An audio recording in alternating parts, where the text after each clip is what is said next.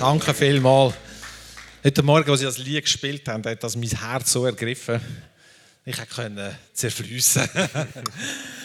Jetzt freue ich mich auf die Predigt von Florian. Und ich werde euch den Florian vorstellen. Das ist mein Büropartner. Yes. und ist ein ganz feiner Mann mit einer, mit einer Liebe für Jesus und mit einer Liebe für die Menschen.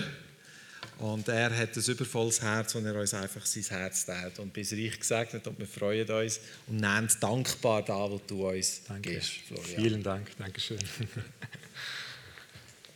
So gut, das ist eine schöne Begrüßung. Bevor ich anfange, möchte ich kurz was erzählen, weil gestern war ein spezieller Tag bei uns zu Hause gewesen. Eigentlich war ja das Call-Leader-Wochenende gewesen und wir waren, äh, hatten eine richtig gute Zeit, waren gerade draußen am Spazieren hatten dort die schöne, schöne Wetter genossen, haben Fragen mitgenommen, sind so in Gruppen gelaufen. Und auf einmal am Nachmittag um 15 Uhr habe ich einen Anruf von meiner Frau bekommen. Ähm, unsere kleine, fast zweijährige Deborah ist äh, irgendwie beim Trampolinspringen, hat sie sich wehgetan. Sie kann nicht mehr auftreten auf ihr, auf ihr äh, Bein, auf ihr linkes Bein. Und ob ich mal kommen kann. Und wir waren gerade gar nicht so weit weg. Waren so im Tele am Spazieren und dann bin ich hin. Und das Interessante war, wir waren in mehreren Gruppen und wir wohnen ja direkt so an der Sure, da in Sieben Matten. Und ähm, gerade in dem Moment, anscheinend vorher, ist eine andere Gruppe auch von uns äh, Leitern vorbeigelaufen. Und unsere Kids waren auch auf, die großen Kids waren auf dem Trampolin gewesen und haben die direkt reingewunken zum Beten. Das war noch ganz cool. Und dann kam ich an und da waren schon alle am Beten. Und vorher war es so, dass sie wirklich Schmerzen hatte und dauerhaft Schmerzen hatte. Und als sie alle gebetet hatten, war schon total der Friede da, als ich zu Hause ankam. Also es war schon sehr, sehr schön. Und dennoch ist der Schmerz so in dem Fall nicht komplett weggegangen und wir haben uns dann entschlossen, wir fahren ins Krankenhaus, um einfach mal ähm, gucken zu lassen, mal ein Röntgenbild zu machen und sind dann irgendwann um fünf oder halb fünf nachmittags, spätnachmittags dort gewesen. Und letztendlich bis um neun abends waren wir dort, weil es einfach ewig gedauert hat. Ne, es kommen immer wieder Fälle rein und ja, kannst du nicht beeinflussen. Aber das Verrückte war, sie hatte eigentlich Schmerzen, aber der Friede Gottes, der war so stark in ihr spürbar. Und ich meine, sie ist zwei Jahre, war fast vier Stunden an dem Nachmittag einfach in einem Raum. Wir waren in einem Raum, haben gewartet, die Ärzte haben mal geguckt. Ja, irgendwie können wir nicht so richtig was feststellen. Auch wir machen mal ein Röntgenbild. Röntgenbild gemacht und wir haben gebetet natürlich, haben für Heilung geglaubt, dass da nichts ist. Aber die Vermutung war, dass es ein, es gibt so eine Trampolinfraktur, habe ich auch noch nicht gewusst, dass es das gibt. Bei Kindern, die, wenn der Druck kommt und es zu viel Druck wird, dann kann der Knochen brechen. Ähm, und davor hatten wir ja, schon Respekt, weil das kann Auswirkungen, haben sie auch gleich gesagt, aufs längere Leben haben, dass du immer Knieschmerzen hast. Und wir haben gebetet und es war so ein Friede in ihr spürbar. Und es hat mich so beeindruckt, als wir dann da raus sind aus dem Röntgenraum und nochmal gewartet haben, bis dann die Ärzte sich ausgetauscht hatten, waren wir im Raum gewesen und auf einmal fängt sie an, mit knapp zwei Jahren die ganze Zeit zu sagen, danke Jesus. Also sie kann noch nicht viel sagen, aber sie hat ungefähr zwei Minuten am Stück, danke Jesus, danke Jesus, danke Jesus. Und es hat so stark zu mir gesprochen, weil die Bibel sagt, wir sollen dankbar sein in jeder Situation, auch wenn es nicht so schön aussieht. Und jetzt zeigt mir meine zweijährige Tochter, wie das funktioniert. So, ähm, und das fand ich so stark. Und das, das, Verrückte war dann, dann war, ja, es, war, es ist jetzt ein kleiner Bruch am Schienbein, ganz, ganz harmlos, nicht dieser Trampolinbruch, aber sie braucht drei Wochen, ist sogar da, hat jetzt drei Wochen da so eine Schiene ähm, am Bein dran. Und als sie geschient und gegipst wurde, lag sie da auf der, auf der Liege, auf dem Bauch und schläft ein. und das ist so, ne, wenn der Friede Gottes da ist, dann ist der Friede Gottes da. Ne? Und das hat mich so beeindruckt, auch wenn sie nicht geheilt worden ist. Und wir haben dafür geglaubt und glauben es immer noch, dass es schnell vorangeht. Und er wird es machen, bin ich davon überzeugt. Das war gar nicht mein Thema. Aber ich steige mal ein. Ähm, als der Matti vor ein paar Wochen auf mich zukam, hat er gesagt, du, das wird jetzt unser letzter Abendgottesdienst in dieser Form sein. Du kannst doch mal alles rauslassen. dachte ich, fand ich noch ganz schön gewagt, die Aussage. die ich noch gar nicht so viel oft gehört. Ähm, nein, keine Angst. Es wird ähm, um ein Thema gehen, was mich bewegt, weil es mich, meine Geschichte eigentlich über die letzten 23 Jahre ungefähr ziemlich stark begleitet hat. Und ich weiß nicht, wie, es dir gerade geht, vielleicht in deinem Arbeitsleben, zu Hause, in der Ehe oder in der Familie oder in der Gemeinde. Ein Thema, worüber ich heute sprechen möchte, ist das Thema Leistungsdruck. Ich glaube, das Thema Leistungsdruck, wenn du in die Welt guckst, ist überall zu sehen. Es geht um Leistung.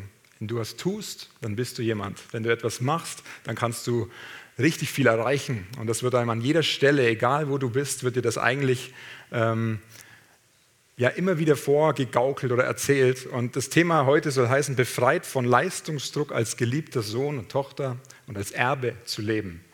Und da möchte ich darauf eingehen. Und wenn ich mir so meine Welt, in der ich, bevor wir hierher gekommen sind, anschaue, aber selbst wenn ich jetzt noch hier einfach in verschiedene Läden mal reingehe, dann siehst du, alle Menschen sind am Machen, am Tun, am Tun, am, am das ist gut, das ist wichtig und das braucht man ja auch. Aber es geht im Endeffekt eigentlich darum, dass wir jeden Tag Gas geben. Wir wollen jeden Tag einfach gucken, dass das Geld auch reinkommt, dass wir die Familie ernähren können, dass wir die Dinge, die einfach natürlich auch wichtig sind, aber dass wir die schaffen. Aber wenn du in Firmen guckst, dann geht es darum, dass du mehr Ertrag, mehr Umsatz. Es gibt, glaube ich, keine Firma, ich kenne keine, die einmal sagt, nach einem erfolgreichen Jahr, das nächste Jahr wollen wir das Gleiche wieder erreichen. Also da, wo ich gearbeitet habe, ich gehe nachher noch ein bisschen ausführlicher darauf ein. Da ging es immer darum, hey, wir müssen im nächsten Jahr noch mal einen oben draufsetzen, weil es muss mehr gehen. Und das ist ein Rädchen, das dreht sich bis zum Ende durch. So, wir leben in einer Leistungsgesellschaft. Ich glaube, das ist euch nichts Neues. Ähm, und ich glaube, das sind, wenn du so willst, die Maßstäbe des Königreichs der Welt.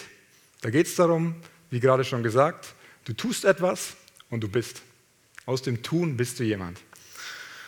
Und ich möchte euch ein bisschen erzählen von dem, was in meinem Leben war, ich habe mit fünf Jahren angefangen, Fußball zu spielen. Und Fußball war ein Teil meines Lebens in der Zeit. Ich wollte unbedingt Fußballprofi werden. Das war mein Traum. Ich möchte, wie so viele Kinder das möchten, Fußballprofi werden. Ich möchte da in großen Stadien spielen. Ich möchte da äh, Anerkennung bekommen. Ich möchte ähm, viel Geld verdienen. Also diese Dinge. Und ich habe angefangen mit fünf Jahren und dann hat man, oder ich habe, ja, man hat relativ schnell gemerkt, ein bisschen Talent ist da. Und das Interessante ist, wenn du dann so ein bisschen spielst, und dann gibt es so, es gibt so Auswahlmannschaften, gibt es so die Stadtauswahl, da werden so die Besten aus der Stadt. Ich bin in Augsburg aufgewachsen, also in Deutschland, man hört es, glaube ich. ähm, in, äh, da gibt es die Stadtauswahl, das heißt, du kannst dann zu so einem Lehrgang gehen und dann ähm, bist du dort und musst eine gute Leistung bringen. Und da sind ganz viele Talentspäher, die gucken, ob da einer dabei ist, vielleicht für einen größeren Club vielleicht dann auch für die Jugendnationalmannschaft, die es dann auch noch gibt. So, es hat angefangen, so ich war ungefähr sieben Jahre da, bin dahin.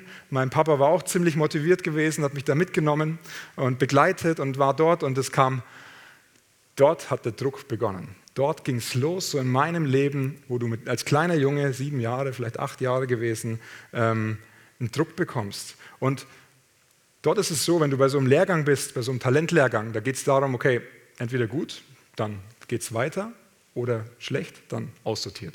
Und zwar ohne Begründung. Da wird nicht irgendwie gesagt, ah, das und das, das musst du vielleicht noch verbessern, sondern da sind so viele, die wollen alle und sie haben gar keine Zeit dazu, dir noch irgendwie was zu erzählen. So, es hat geklappt, ich bin weitergekommen, weitergekommen und mich natürlich gefreut, dachte, ja, ich komme meinem Ziel näher. Und dennoch merkst du in dir du hast so einen Druck, du merkst, das ist so ein Druck. Und der Druck ist ja Absicht. Der Druck ist nicht irgendwie zufällig, sondern die machen diesen Druck absichtlich, weil sie wissen, umso höher du kommst, umso mehr Druck wirst du haben. Umso mehr kommt die Öffentlichkeit dazu, kommen all diese Dinge dazu. Und du musst irgendwie lernen, mit diesem Druck umzugehen. Und bei mir zu Hause war es natürlich so, ich habe es gerade gesagt, mein, meine Eltern waren auch ziemlich motiviert. Ähm, das war cool. Auf der einen Seite haben sie mich dadurch sehr, sehr weit gebracht. Auf der anderen Seite wenn du den Druck schon im Sport hast, dann kriegst du den Druck noch von zu Hause. Es ist nicht unbedingt so förderlich gewesen. Wir haben das alles durchgegangen durch die Jahre. Also ich bin am Ende so in der zweiten Bundesliga gelandet und das war mein Traum, da Profi zu sein und dort im Tor zu stehen. Tor war das natürlich nochmal ein spezieller Druck. Wenn du da einen Fehler machst, dann ist er drin. Also darfst keinen Fehler machen. Ähm, und das sind so Punkte, die haben mich von klein auf begleitet. Und ich weiß nicht, was es bei dir ist. Vielleicht ist es bei dir was ganz anderes. Vielleicht kennst du dich oder erkennst du dich wieder an dem Punkt. Aber du willst es dann auch jedem recht machen. Also ich wollte es natürlich meinen Eltern recht machen, ich wollte es den Trainern recht machen, ich wollte es mir selbst natürlich auch recht machen, weil mein Ziel war ja da hochzukommen. Und egal, wo du hinschaust, ob es im Business ist, ob es äh, vielleicht sogar in dem Pflegebereich bist, tu mal dein Berufsfeld da einsortieren oder ob es zu Hause ist, ob es vielleicht sogar in der Gemeinde ist, wo du irgendwie Druck spürst, Es geht darum, dass wir immer mehr, mehr Umsatz, mehr Leistung, mehr, mehr, mehr. So, umso mehr Gas du gibst, umso mehr kannst du erreichen. Ich habe einen Satz gelesen, der hat mich, der hat finde ich ziemlich gut auf den Punkt gebracht. Da heißt es: Früher hatten viele Chefs Angst, dass gesunde Mitarbeiter sich einfach krank melden. Heute täuschen Mitarbeiter dem Chef Gesundheit vor. Ich glaube, der bringt es ziemlich gut auf den Punkt in gewisser Weise. Und der Druck wird ja auch absichtlich in anderen Firmen aufgebaut oder in der, in, der, in der, Wirtschaft aufgebaut, einfach um mehr Erfolg zu haben. Und oft ist es einfach nur darauf ausgelegt, dass das ein kurzfristiger Erfolg ist, weil kurzfristig hast du Erfolg. Aber wenn du das mal langfristig anschaust, dann siehst du, dass wir eine Rate von psychischen Krankheiten, von Burnout, von all diesen Dingen, die schnell nach oben ist mittlerweile, ich habe mir mal so eine Statistik angeguckt im Internet auf Platz zwei und die schreiben noch dazu, stark ansteigend. So, wir leben in einer Gesellschaft, die sich eigentlich ausschließlich aus Leistung definiert oder durch Leistung definiert. Wenn du zu wenig machst, dann bist du faul. Wenn du auch ein heikles Thema als Frau bei deinen Kindern bleibst in den ersten Jahren, kann, uh, haben uns auch schon viel anhören dürfen, dann musst du dich rechtfertigen. Natürlich gibt es Punkte, wenn das finanziell nicht geht, ist das was ganz anderes, aber wir leben in so einem Hamsterrad und man versucht schneller zu rennen, um rauszukommen. Und Funktionieren tut es nicht. Irgendwann fällst du auf die, deutsch gesagt, Schnauze.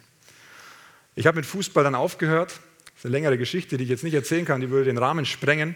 Bin dann zu BMW gekommen, habe dort Autos verkauft und dachte, ja, der Druck wird weniger werden. Nein, der Druck war anders, aber er war auch noch da. Und darum ging es dort einfach darum,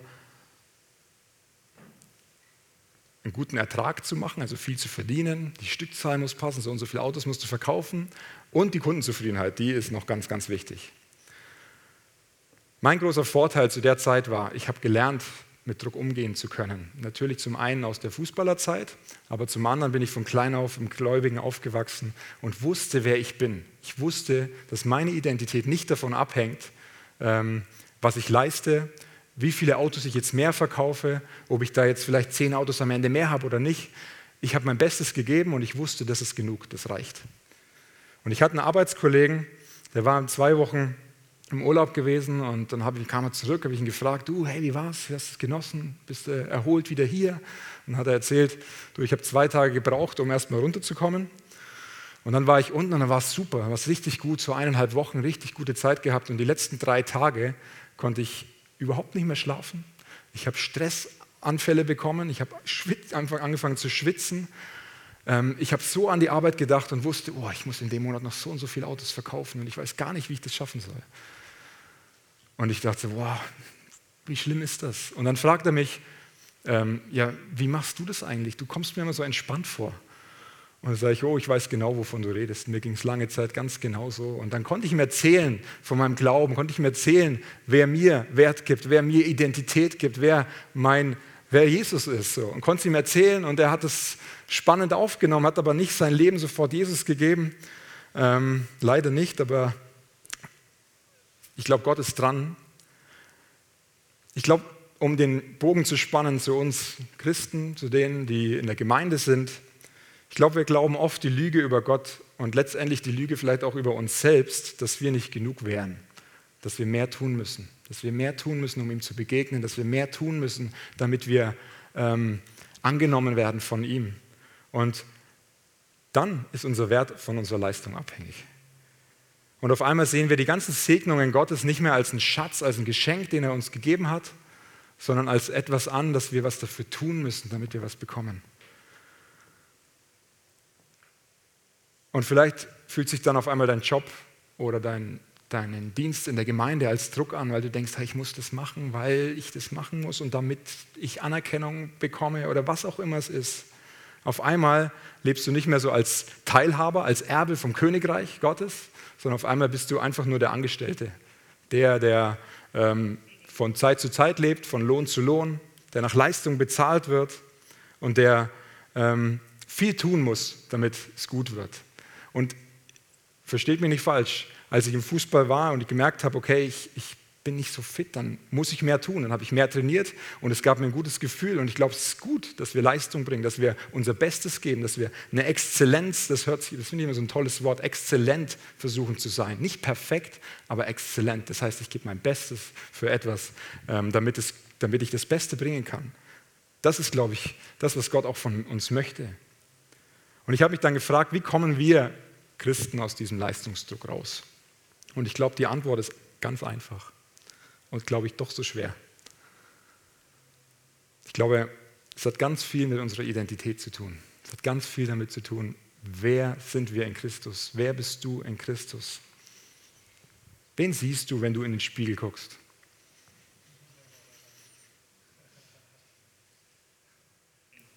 Ich glaube, wir müssen wissen, was uns eigentlich zur Verfügung steht als Christen, als die, die Jesus in uns haben. Im Epheser 1,3, da heißt es, du bist gesegnet mit jedem geistlichen Segen aus den himmlischen Regionen. Das heißt, du hast alles. Es ist einfach alles in dir schon da. Und eigentlich wissen wir, dass wir nichts tun können, um vor Gott gut dazustehen. Und dennoch strengen wir uns manchmal an. Ich ertappe mich manchmal. Ich glaube, im Königreich Gottes, da geht es um die Formel, du bist etwas, weil er dir den Wert gegeben hat und deswegen tust du aus Leidenschaft. Aus Leidenschaft für ihn, für Jesus. Und nicht, du tust etwas, damit du was bist. Ich habe eine Geschichte über einen alten Mann gelesen, die fand ich amüsant und doch so treffend. Und ich möchte euch mal kurz erzählen, eine ganz kurze. Es war ein alter Mann in einem Seniorenheim und der war so einsam. Der war ja, Tag für Tag einfach alleine, hatte niemanden mehr.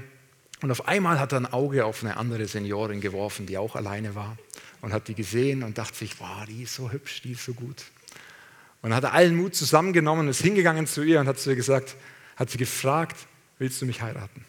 Er ist direkt mit der Tür ins Haus gefallen, aber er hat wahrscheinlich auch nicht mehr so viel Zeit gehabt.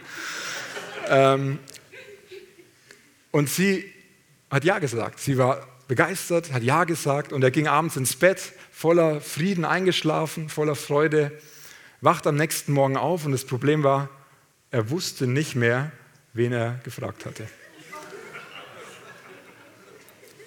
Nein, er wusste noch, wen er gefragt hat. Er wusste nicht mehr, ob sie Ja oder Nein gesagt hat. Das war der Punkt. Nicht, dass ich euch falsch erzähle. Gut, dass man ein Konzept hat.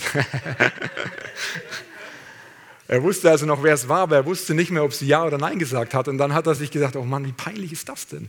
Und hat dann allen Mut zusammengenommen und hat gesagt, ich muss hin. Und ist nochmal hingegangen und hat gesagt, Entschuldigung, es tut mir so leid und es ist mir so peinlich aber ich weiß nicht mehr, ob du gestern Ja gesagt hast zu meinem Heiratsantrag oder Nein.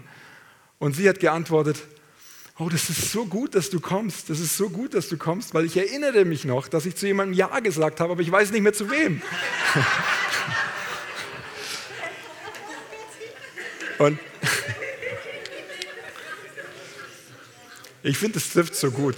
Das trifft so gut, weil so witzig, wie es eigentlich ist, so sehr trifft es den Punkt, dass wir eigentlich so oft vergessen, wer wir eigentlich sind. Was eigentlich unsere Identität ist. Vielleicht ist es ein bisschen überspitzt, aber das kommt immer gut, glaube ich.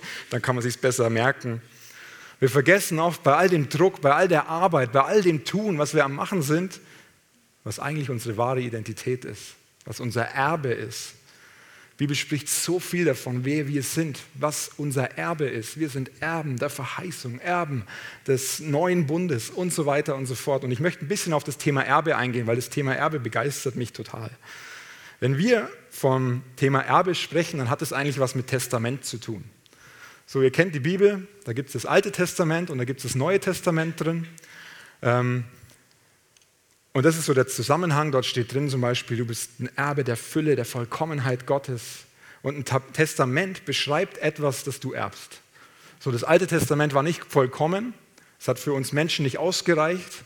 Aber das Alte Testament, durch das ganze Alte Testament zieht sich hindurch, was die Propheten angekündigt haben, dass Jesus kommen wird und dass das Neue Testament noch dazukommt. Und dass es so wichtig ist, dass wir Erben vom neuen Denken, von, vom Neuen Testament letztendlich sind. Und Gott hat gesagt, das ist, er hatte einen Plan. Er, ist, er war begeistert von dem Plan, den er hatte. Das heißt sogar, dass die Engel ähm, gesagt, so, so begeistert von dem Erbe waren, dass sie gerne gewusst hätten, was es ist. Ähm, So, das Erbe, was wir bekommen, ist etwas Wunderbares. Ich weiß nicht, was, an was du denkst, vielleicht hast du schon mal geerbt, ich habe noch nicht geerbt. Es hat ja auch immer was mit einem, mit einem Tod zu tun. So ein Testament tritt in Kraft, wenn jemand gestorben ist. Und das ist so, das ist ein Prinzip, was es zum Thema Erbe gibt. Jetzt darfst du mal die erste Folie einblenden. Da heißt es in Hebräer 9, Vers 16 und 17, wenn es nämlich um ein Testament geht, muss der Tod dessen nachgewiesen werden, der es aufgesetzt hat. Ein Testament wird erst im Todesfall wirksam. Es tritt niemals in Kraft, solange der Verfasser noch lebt. So damit ein Testament wirksam wird, muss ein Tod vorliegen. Als Jesus am Kreuz hing, da hat er ausgerufen, es ist vollbracht. Und vollbracht heißt in dem Fall, es ist vervollständigt. So am Kreuz passierte Folgendes, der Testamentschreiber ist gestorben. Das heißt für uns, das ist das legale Zeichen, dass das Testament in Kraft ist, dass jeder Mensch, du und ich, dass wir Zugang zu allem haben, zu jedem Segen von ihm, dass wir Erben sind, dass wir rechtmäßige Erben sind des neuen Bundes, des neuen Denkens. Und Jesus hat es seinen Jüngern immer wieder versucht zu erklären, aber die haben es zu der Zeit oftmals nicht so richtig verstanden. Aber immer eigentlich, wenn wir zusammenkommen, dann, ähm, dann reden wir oder denken wir über das Erbe vom Neuen Testament, vom neuen Denken, was er uns gegeben hat. Aber so oft haben wir ein Problem und das ist, glaube ich, das Identitätsproblem. Jetzt möchte ich euch den zweiten Text, und das ist so der Haupttext für heute Abend, äh, noch einblenden aus Galater 4, 1 bis 7. Wir lesen es einmal zusammen. Ich aber sage, ich sage aber, Solange der Erbe unmündig ist, unterscheidet er sich in nichts von einem Sklaven, obwohl er Herr über alles ist. Im Gegenteil, er steht unter der Aufsicht von Vormündern und Verwaltern bis zum Zeitpunkt, den der Vater festgesetzt hat. So war es auch mit uns, als wir noch unmündig waren. Unter die Elementarmächte der Welt waren wir versklavt. Als sich aber die Zeit erfüllt hatte, sandte Gott seinen Sohn, zur Welt gebracht von einer Frau und dem Gesetz unterstellt, um die unter dem Gesetz freizukaufen, damit wir als Söhne und Töchter angenommen würden. Weil ihr aber Söhne und Töchter seid, hat Gott den Geist seines Sohnes in eure Herzen gesendet, den Geist, der da ruft, aber Vater. So bist du nun nicht mehr Sklave, sondern Sohn. Bist du aber Sohn, dann auch Erbe durch Gott. So, wir kennen die Stelle, eine sehr bekannte Stelle, eine geniale Stelle. Und ich werde nicht auf alles eingehen, sondern ein paar Punkte rausziehen. So im Vers 5, ich habe mal die englische Übersetzung mir durchgelesen, das fand ich noch ganz spannend. Da heißt es, ich lese mal kurz auf Englisch, übersetze es dann gleich, to redeem them that were under the law, that we might receive the adoption of son. Adoption heißt Adoption auf Deutsch, also dass wir die Annahme als Söhne empfangen oder erhalten. Und es ist wichtig, dass das Wort Adoption oder Adoption in dem Fall etwas anderes bedeutet, als was wir es heutzutage verstehen. Es geht hier nicht um die Adoption, dass du ein Kind irgendwo adoptierst, das nicht dein leibliches ist, sondern es gab eine ganz spezielle Zeremonie zu der Zeit damals. Und das ist eine richtig interessante Sache. Das nannte sich so eine spezielle Adoptionszeremonie. Es war eine öffentliche Zeremonie. Da hatte ein, äh, ihr könnt es euch so vorstellen, wenn wir jetzt hier in einem, in einem beispielsweise einem großen Dorfplatz damals waren, Stellt euch vor, das ist ein Dorfplatz und es war ein Vater, der hatte einen Sohn, sein leiblicher Sohn. Und zu einem bestimmten Zeitpunkt gab es diese öffentliche Zeremonie, an der sich der Vater eben in dieser Zeremonie zu seinem Sohn bekennt, indem er sagt und ihn annehmen wird und ihn öffentlich einsetzt als Erbe. Eine ganz spannende Sache. Und bis es zu dieser Zeremonie kam, hat der Vater seinen Sohn zu Lehrmeistern geschickt. Er hat sie gelehrt, er hat sie, ähm, er hat sie geschult, er hat sie ausgebildet. Ihr könnt euch vielleicht vorstellen, es gab damals wahrscheinlich noch keine SLA, aber vielleicht so ähnlich. Ähm, und wenn der Vater dann empfand, dass der Sohn jetzt bereit dafür ist, dass er, ihr seht, hier geht es sogar ein Stück weit um Leistung, aber wir kommen gleich auf den Punkt, worum es wirklich geht. Ähm, wenn der Sohn die Reife besaß, dann würde es diese Zeremonie geben. Und die Zeremonie war für den Sohn enorm wichtig, weil diese Zeremonie würde ihn zu einem wirklichen Sohn machen. Vom Kind zum Sohn. Er würde, er würde zu einem Erben werden. Und spannend ist der Ablauf dieser Zeremonie, worauf ich jetzt kurz mit euch eingehen möchte. Und ich habe schon mir einen Freiwilligen gesucht, also keine Angst. Der Fabio darf mal nach vorne kommen. Weil diese Zeremonie die lief nicht irgendwie ab, sondern der Vater hat einen Umhang gehabt. Zu der Zeit waren Umhänge extrem wichtige Kleidungsstücke, weil die Umhänge haben ähm, den Status einer Person ausgemacht. Heutzutage sagen wir, Kleider machen Leute, aber das war vielleicht nochmal viel, viel intensiver, weil je nachdem, was der Vater einen, für einen Beruf hatte, so einen Umhang hatte er auch an. Wenn der Vater ein Tischler gewesen ist, dann konnte man den an, anhand seiner Kleidung daran erkennen, wer er ist. Wenn er ähm, ein König gewesen wäre, dann hätte er diesen Königsmantel seinem Sohn gegeben. Und bei dieser Zeremonie gibt der Vater dem Sohn, du bist jetzt mein Sohn, seinen Mantel. Er gibt ihn dem und die, die Identität des Sohnes war in dem Fall ein König. Er wird ein König. Er ist der Erbe, der rechtmäßige, eingesetzte Erbe. Und er war nun nicht mehr, wie es in den Versen heißt, ein unmündiges Kind, sondern er war, er hatte die Anerkennung, er hat einen Grad erreicht, wo die Anerkennung des Vaters über ihm stand. Und wenn er jetzt diesen Umhang anzieht, er hat ihn jetzt an, dann verändert es seine Identität. Wenn, wenn, wenn Fabio jetzt durch die Stadt läuft und er läuft so durch die Stadt, dann ist er nicht mehr so durch die Stadt gelaufen wie vorher, weil der war so wichtig für ihn, dieser Umhang, sondern er ist mit breiter Brust und hat die Brust rausgezogen und ist so rumgelaufen wie ein wirklicher Erbe. Und die Leute haben gesehen, ah, jetzt der Königssohn, das ist er. Einfach als Beispiel. Und du darfst noch stehen bleiben. Man würde ihn sozusagen als Erben identifizieren. Und der zweite wichtige Punkt in dieser Zeremonie ist, der Vater hat bei dieser Zeremonie, öffentliche Zeremonie, ausgerufen, das ist mein Sohn, das ist mein Erbe. Er ist der Eingesetzte von mir, er ist der Erbe. Und ich glaube, das, ist das ist so wichtig für heute Abend, dass wir in unseren Gedanken den Übergang verstehen vom Kind zum rechtmäßigen Erben. Es ist gut, Kind Gottes zu sein. Und jeder, der sein Leben Jesus gibt, ist ein Kind Gottes. Aber wenn es dabei stehen bleibt, ich glaube, dann berauben wir uns all dem, was wir als Erbe, als Sohn, als Tochter, als Erbe von Gott eigentlich zur Verfügung hätten. Vielen Dank. Bitte, bitte.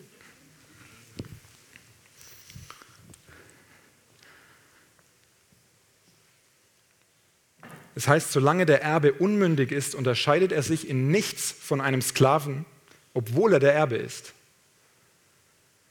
Ich glaube, viele Kinder Gottes sind offiziell eigentlich Erben, aber in ihrer Identität leben sie nicht als Erben. Sie haben es noch nicht verstanden. Es ist noch nicht ins Herz gegangen, dass ihnen eigentlich alles zusteht. Und ich glaube, wie du dich selbst wahrnimmst, das beeinflusst auch, wie du bist. Das beeinflusst, wie du funktionierst. Interessant finde ich auch, Jesus selbst ging durch diesen Weg. Die ersten 30 Jahre erlebt in vollkommener Harmonie auf der Erde mit dem Vater. Aber wir lesen in der Bibel von keinem Wunder. Ich weiß nicht, ob er eins getan hat, aber es steht keins drin zumindest. Und dann kommt die Taufe am Jordan, der Himmel ist offen und die Taube, der Heilige Geist kommt in Form einer Taube und ummantelt ihn. Also im Hebräischen kann man das mit ummanteln sogar übersetzen. Auch noch ein spannender Punkt für diesen Mantel. Der Vater spricht laut aus in dem Fall. Gott der Vater spricht aus, das ist mein geliebter Sohn, an dem ich wohlgefallen habe. Denkt an die Zeremonie. Der zweite Punkt, also das war der Punkt damals, der eigentlich festgesetzt wurde. Und er kommt, Jesus kommt in die Fülle der Sohnschaft, er kommt in seine Bestimmung, das, was Gott für ihn vorgehabt. Er bekommt das Erbe in dem Fall. Und danach wird er in die Wüste geführt und wird versucht. Ich weiß nicht, ob du heute Morgen da warst. Ich fand es so cool, als Silvan erzählt hat, was er letztens geträumt hat. Er hat geträumt, dass er an irgendeinem, ich weiß nicht mehr an welchem Ort war, aber dass ihm jemand seine Jacke klauen wollte.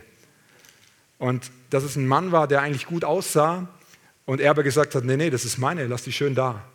Und für mich war das so ein geniales Bild auf diesen Mantel. Dieser Mantel ist, wie jeder von uns hat einen geistlichen Mantel an. Und der Teufel kommt manchmal und versucht dir deine Identität, er versucht dir dein Erbe zu nehmen, zu entreißen.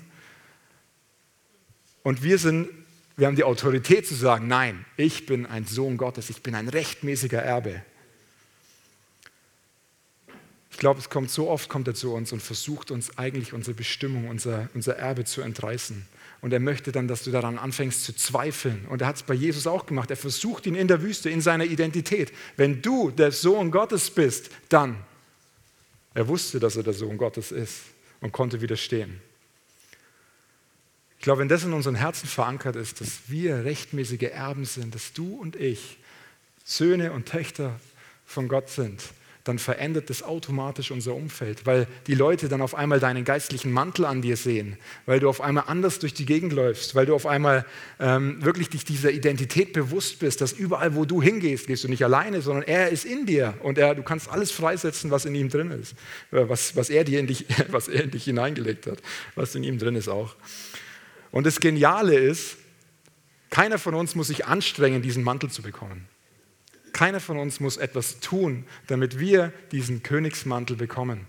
Weil als Jesus für uns gestorben ist, hat er automatisch haben wir diesen Mantel bekommen. Jeder von uns hat das Erbe. Wir sind Erben der Fülle.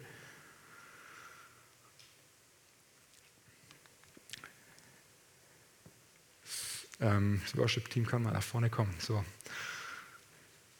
Wenn wir ans Gleichnis vom verlorenen Sohn denken, will nur ganz kurz noch darauf eingehen, weil es wieder so ein Punkt ist.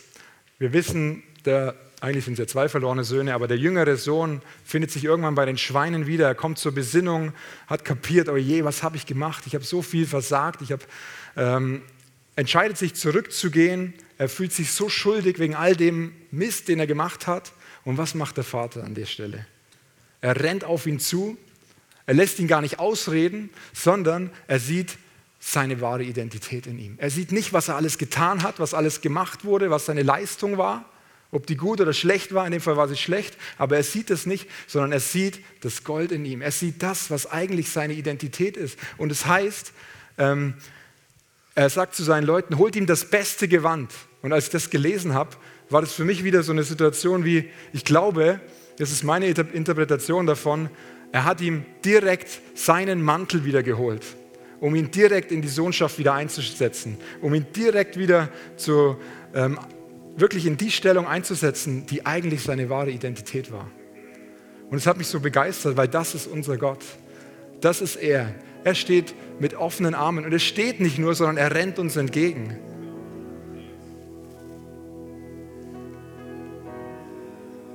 Jesus hat alles getan, um den Erbmantel jedem Einzelnen von uns zu geben, dass du ein geliebter Sohn, eine geliebte Tochter bist. Und ich habe letztens ein Gespräch gehabt und es war ein extrem kluger Mensch, mit dem ich geredet habe, der wirklich sehr, sehr äh, intelligent war. Und er hat mir gesagt, du, ich weiß gar nicht, ich, ich lese Bücher en masse, ich lese die Bibel, aber ich weiß noch nicht, ob ich einmal die Stimme Gottes so richtig gehört habe. Ich bin mir nicht sicher. Weißt du, ich tue immer so ähm, nach dem, was ich denke und es kommt schon irgendwie immer gut, aber eigentlich, glaube ich, habe ich noch nie die Stimme Gottes gehört. Und ich versuche immer aus meiner eigenen Leistung heraus das zu tun. Und wisst ihr, ich habe angefangen dann zu erzählen, ja, du könntest dir noch das machen und du könntest noch das machen. Und nach zwei Minuten habe ich mich selbst ertappt und sage zu ihm, du, ich glaube, du kannst noch zehn Bücher lesen und du kannst die Bibel rauf und runter, rückwärts und vorwärts lesen. Und ich dachte mir, no, das war nicht so ermutigend. Aber ich glaube, es gibt nur eine Sache, die dir hilft. Es gibt nur eine einzige Sache. Und er war so, ja, erzähl, was ist es? Du brauchst eine Begegnung mit Jesus. Ich kann dir sagen, was ich will, aber wenn du ihm nicht begegnest, wenn du die Begegnung mit Jesus nicht hast, dann wirst du das nicht erleben. Und bei der Begegnung mit Jesus, weißt du, was du dafür tun musst? Und er sagt, ja, was muss ich jetzt noch tun? Sag ich, gar nichts. Du musst nichts tun. Du kannst dich einfach in seine Gegenwart begeben. Und lass uns mal aufstehen. Wir wollen einfach jetzt eine Worship-Zeit haben. Das ist die Anwendung für heute Abend, wo du dich einfach nur ausstrecken kannst. Und du musst nichts tun. Wenn du jetzt denkst, jetzt muss ich mich ausstrecken, dann streck dich nicht aus. Entspann dich. Der Vater im Himmel ist da und er will dir begegnen. Er sehnt sich so sehr, er rennt dir entgegen. Und du kannst jetzt machen, was gut für dich ist. Entspann dich einfach und tauch ein in diese Gegenwart, weil er liebt es, dir zu begegnen.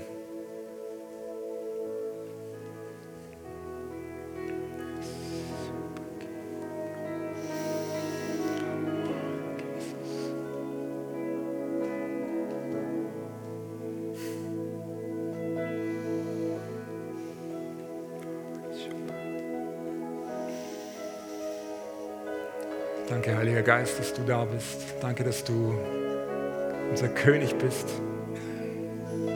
Danke, dass du jedem Einzelnen begegnest jetzt. Danke.